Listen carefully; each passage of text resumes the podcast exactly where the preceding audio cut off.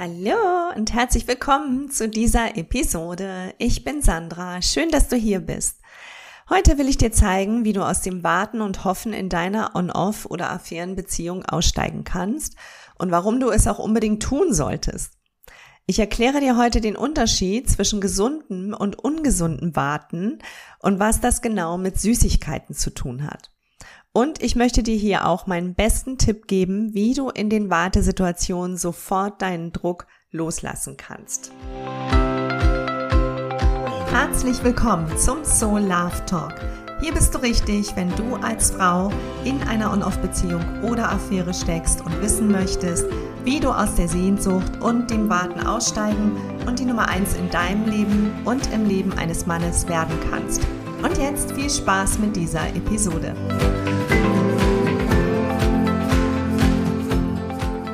Vielleicht hast du es auch schon erlebt, dass du auf eine Nachricht von ihm wartest und du alle zwei Minuten dein Handy kontrollierst, ob er schon geschrieben hat. Oder du wartest auf eine größere Entscheidung von ihm und jedes Mal, wenn ihr miteinander sprecht oder euch trefft, wartest du auf eine Antwort oder eine Info von ihm, wie es nun damit weitergeht. Und vielleicht kennst du es auch, dass du im Laufe der Zeit immer ungeduldiger und unzufriedener wirst, weil du nicht genau weißt, woran du bist oder was für euch der nächste Schritt ist. Aber worauf wartest du also ganz genau? Warum kannst du es nicht einfach genießen, was von ihm kommt und ihm Zeit lassen, bis er für sich eine Entscheidung getroffen hat? Und wieso wartest du eigentlich tagtäglich auf Nachrichten von ihm, und wenn er sich manchmal stundenlang nicht meldet und du nicht weißt wieso, spürst du, dass du irgendwie kurz vorm Durchdrehen bist. Gerade wart ihr noch im Schreibfluss, es gab liebevolle Nachrichten und mit einem Mal bricht die Kommunikation zwischen euch ab und du stehst da und wartest. Was lässt dich dann eigentlich so unruhig werden? Und worauf wartest du eigentlich ganz genau? Du wartest auf die süßen Momente. Ich nenne sie mal so, weil sie in dir etwas auslösen, was den gleichen Effekt wie deine Lieblingssüßigkeit hat. Sie sind lecker, schmackhaft und sie verzücken dich und lassen deine Sinne vibrieren. Die Momente, in denen du eine Nachricht von ihm bekommst, sind genau das, eine Süßigkeit. In deinem Gehirn wird die Ausschüttung von Oxytocin und anderen Hormonen angeregt und du wirst von einem Glücksgefühl durchflutet. Und ich habe ein gutes Beispiel dafür, wie es sich für dich anfühlen könnte. Also stell dir mal vor, du stehst als kleines, hungriges Mädchen im Supermarkt vor dem Süßigkeitenregal. Und in diesem Regal stehen alle deine Lieblingssüßigkeiten und du willst die unbedingt haben. Du hast einen riesigen Hunger, so einen richtigen Janker auf diese Süßigkeiten. Und die Süßigkeiten sind aber nicht greifbar oder deine Mama erlaubt dir nicht, dich dort zu bedienen. Und in dir steigt dieser Druck und dieses Warten und Hoffen, dass du endlich mehr von dieser Süßigkeit bekommst. Und es ist wirklich auch in deinem Körper ähm, eine körperliche Reaktion. Dir läuft schon ne, der Speichel im Mund zusammen, weil du diese Süßigkeit schon schmeckst und weil dein ganzes System in diesem Moment die Süßigkeit unbedingt haben will. Und du stehst dort in diesem Supermarkt vor dem Süßigkeitenregal und du fängst an, wirklich Druck aufzubauen und fast durchzudrehen und wenn du dann eine Süßigkeit bekämst, wenn Mama dir dann eine Tüte kaufen würde und du öffnest diese Tüte und du nimmst das erste Stück in den Mund, spürst du, wie sich dein gesamtes System anfängt wieder zu entspannen, weil du das bekommen hast, wonach du gegiert hast, wonach du dich gesehnt hast, was dein Körper und dein ganzes System in diesem Moment brauchte. Und dafür musste nicht mal ein kleines Mädchen sein, das vorm Süßigkeitenregal steht. Aber ähm, es zeigt so deutlich, dieses, äh, dein inneres Kind steht eigentlich vor ihm und braucht etwas von ihm. Und jedes Mal, wenn er sich dir zuwendet und du Nachrichten bekommst oder Antworten oder körperliche Nähe, ist es für dich so, als würdest du den Zucker, als würdest du deine Lieblingssüßigkeit bekommen. Und vielleicht denkst du jetzt, naja, aber ist das nicht immer in Beziehungen so? Also natürlich freue ich mich doch, wenn mein Partner sich meldet oder er mir sagt, dass er mich liebt. Ähm, das ist doch ganz normal. Soll ich das jetzt abstellen? Nein, sollst du nicht. aber es gibt einen Unterschied zwischen einem ausgehungerten, sehnsüchtigen Warten auf süße Momente und der gesunden Variante davon. Ungesund ist es immer dann, wenn es dich beherrscht wenn du alle zwei Minuten dein Handy kontrollierst, wenn du laufend seinen Status und alle Social-Media-Kanäle checkst und prüfst, ob er dort online ist oder etwas Neues gepostet hat. Oder wenn du überprüfst, ob das blaue Häkchen für gelesen an deiner Nachricht steht, die du ihm zuletzt geschickt hast. Ungesund ist es auch, wenn du in Gedankenstrudeln an ihn feststeckst und es nicht mehr schaffst, dich auf dich und dein Leben zu fokussieren und wenn du dauerhaft in so einer Sehnsuchtsschleife festhängst. Und das ist wirklich ungesund und resultiert aus deinem unstillbaren Hunger nach Liebe, Nähe und Aufmerksamkeit. Und wenn dann nichts von ihm kommt, steigt in dir der Druck und die Panik. Und es ist ein schmaler Grad zwischen sich sicher fühlen in einer Beziehung und einem ängstlich basierten Verhalten mit der Suche nach ständigen Beweisen und Bestätigung für seine Liebe und eure Bindung. Und oft sind diese, diese Wünsche, ne, dieses, naja, aber das ist doch normal, dass ich eine Antwort möchte oder dass ich mich nach Nähe sehne. Oft sind diese Vorstellungen und Erwartungen als Bedürfnisse getarnt. Und die Person glaubt dann, dass es doch völlig normal sei und man noch erwarten könnte, dass der Partner sich sofort auf eine Nachricht meldet oder sich immer sofort entscheidet oder alle Gedanken mitteilt.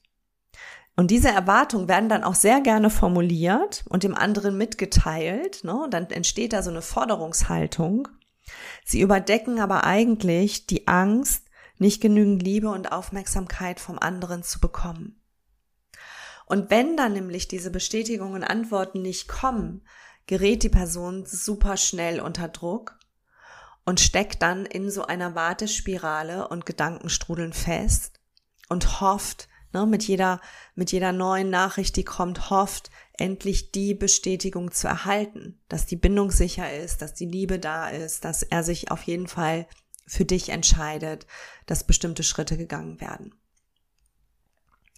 Und die Gedankenstrudel, ne, das kannst du eben daran ablesen, wenn du dich mal beobachtest und bewusst wahrnimmst, was denkst du denn eigentlich so in diesen Momenten? Also zum Beispiel so, warum meldet er sich denn jetzt nicht?